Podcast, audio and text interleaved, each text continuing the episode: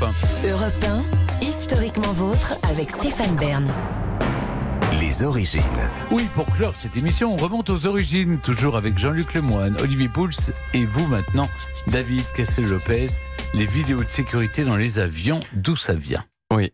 L'histoire des vidéos de sécurité dans les avions, c'est une histoire qui suit exactement l'évolution de la communication en général. D'abord avec euh, des livres sans images, puis avec des trucs avec des images, puis ensuite avec de euh, l'image euh, animée, et enfin avec l'Internet. Dans les années 30, au moment où l'aviation commerciale est née, vous preniez l'avion, vous vous asseyez sur votre siège, et là, devant vous, vous aviez un livre avec plein de pages et très très peu d'images et donc plein de petites indications euh, hyper techniques sur qu'est-ce qu'il fallait faire en cas de problème. Et ce livre, eh bien, vous le lisiez notamment parce que prendre l'avion à ce moment-là, c'était nouveau pour 100% des gens. Ces livres, ce sont les ancêtres de ce qui les a remplacés dans les années 60, à savoir euh, ces petits fascicules d'instructions avec des schémas généralement orange ou jaune sur comment sortir de l'avion s'il se crache dans la mer. Je l'ai collectionné. C'est vrai? Oui. Ah, vous les Je l'ai voliez prenais, donc je l'ai volé Oui, dans les avions et j'en avais de plein de compagnies aériennes comme ça. vous en êtes fiers. Il y a peut-être des gens qui sont décédés Oui. à cause de vous. Bravo. Ils n'ont jamais su où était le... Ah ben voilà, ils sont sortis, ils sont noyés dans la mer à cause de vous.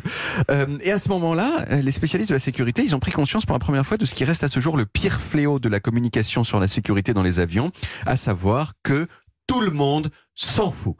Tout le monde s'en branle. Dès 1965, on s'est rendu compte, que plus personne ne lisait des petits fascicules d'instructions dans les avions. Et c'est à ce moment-là que la FAA, la Fédérale Aviation Administration, qui est l'organe de la régulation de l'aviation aux États-Unis, a dit aux compagnies aériennes de donner des consignes orales aux passagers.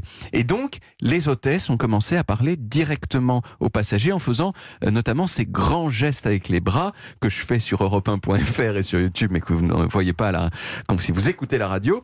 Euh, ces gestes qui ont ensuite été imités par plein de gens, notamment, vous vous souvenez, Gad Elmaleh dans Oui. euh, Pour montrer où sont les issues, devant, exactement, au milieu devant, et à l'arrière. Exactement, euh, et peut-être derrière, vous faites attention, elle est peut-être Et derrière puis, les gens qui ont déjà mis leur ceinture, on leur explique comment mettre sa ceinture, Exactement. enlever sa ceinture en faisant des grands gestes. Alors que bon, euh, Il y a- il y a- probablement, les- il y a- ça concerne peu de gens qui ne savent pas qui ne comment savent mettre pas leur comment ceinture. mettre ouais, sa ouais. ceinture.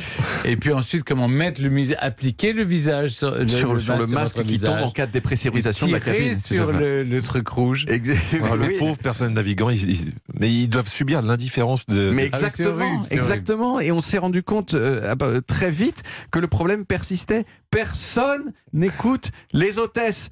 Alors dans les années 80, avec l'arrivée des télévisions dans les avions, il y a eu les premières vidéos d'instruction qui sont quand même euh, bienvenues parce que vous pouvez mettre juste les images sur l'écran et comme chacun a des petits écouteurs individuels pour le son, eh bien on peut diffuser les messages simultanément en plusieurs langues.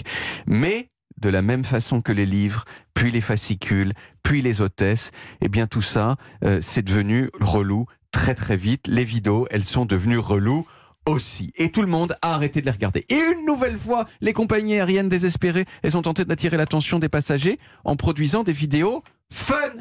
La première à l'avoir fait, c'est Virgin America en 2007 qui a fait un dessin animé avec des personnages rigolos, notamment une nonne geek. J'ai vu la vidéo, c'est pas un niveau de fun extrêmement Mmh. élevé, mais en tout cas par rapport à, à- à- à l'ennui des vidéos d'avant, c'est quand même pas mal.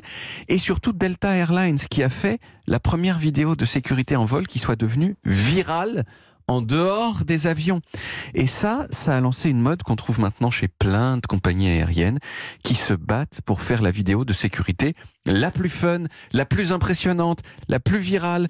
Euh, et évidemment, si elles veulent, si elles veulent faire ça, c'est parce que euh, ces vidéos sont devenues en fait des pubs Oui, pour les compagnies Oui. aériennes elles-mêmes et plus seulement des vidéos dont le but est d'informer les gens. La- les plus zélés de ce point de vue-là, des, des vidéos de sécurité dans les avions, c'est les Néo-Zélandais. C'est des tarés. Ils ont fait notamment une vidéo avec que des stewards et des hôtesses à poil. Mais qui, comme, comme on peut pas non plus faire ça de façon tout à fait légale, ils cachent leur nudité avec des vêtements peints par-dessus leur zizi, sur leur dos, mais peints par-dessus sur leur zizi pour pas qu'on voit que leur zizi est à l'air.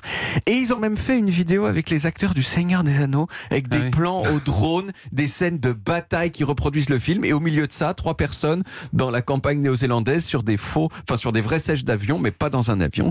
Truc de ouf. Et bien sûr, tout ça, ça soulève la question de pourquoi est-ce qu'on se donne autant de mal. À quoi ça sert de se donner autant de mal pour faire des vidéos que personne n'a très envie de regarder?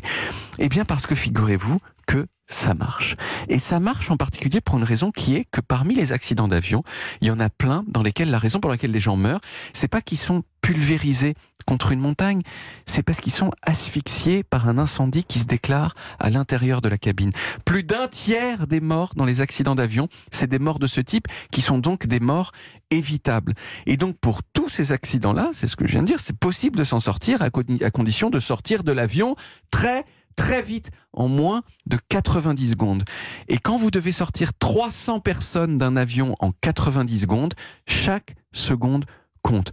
Donc ne pas avoir à réfléchir sur où se trouve la sortie, ça devient très très important. Et c'est d'ailleurs prouvé, les passagers qui sont instruits et qui font attention aux annonces de sécurité, ils ont plus de chances de s'en sortir que les autres. Donc la prochaine fois, s'il vous plaît, Mm. écoutez les instructions, que ces instructions, euh, même si elles sont chiantes, et ben voilà, écoutez-les, s'il vous plaît. Merci beaucoup.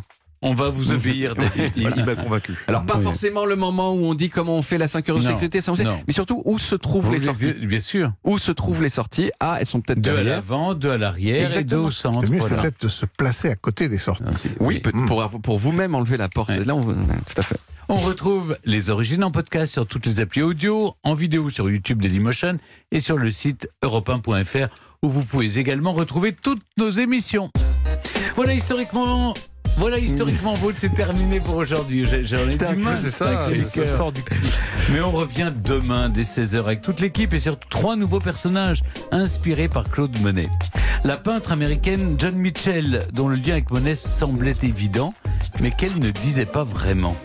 Puis le critique d'art et écrivain Octave Mirbeau, qui lui a côtoyé Claude Monet en vrai, est devenu son ami et lui a beaucoup écrit. Et vous, Jean-Luc, vous nous raconterez une star du film d'animation nippon que Monet a inspiré aussi dans ses dessins. Oui, pourtant c'est loin le Japon. Mais Hayao Miyazaki a vu l'œuvre de Monet et l'a intégrée dans la sienne. Vous verrez. À demain, les amis. À suivre sur Europe 1, c'est Punchline avec Laurence Ferrari. Retrouvez historiquement vôtre sur Europe 1.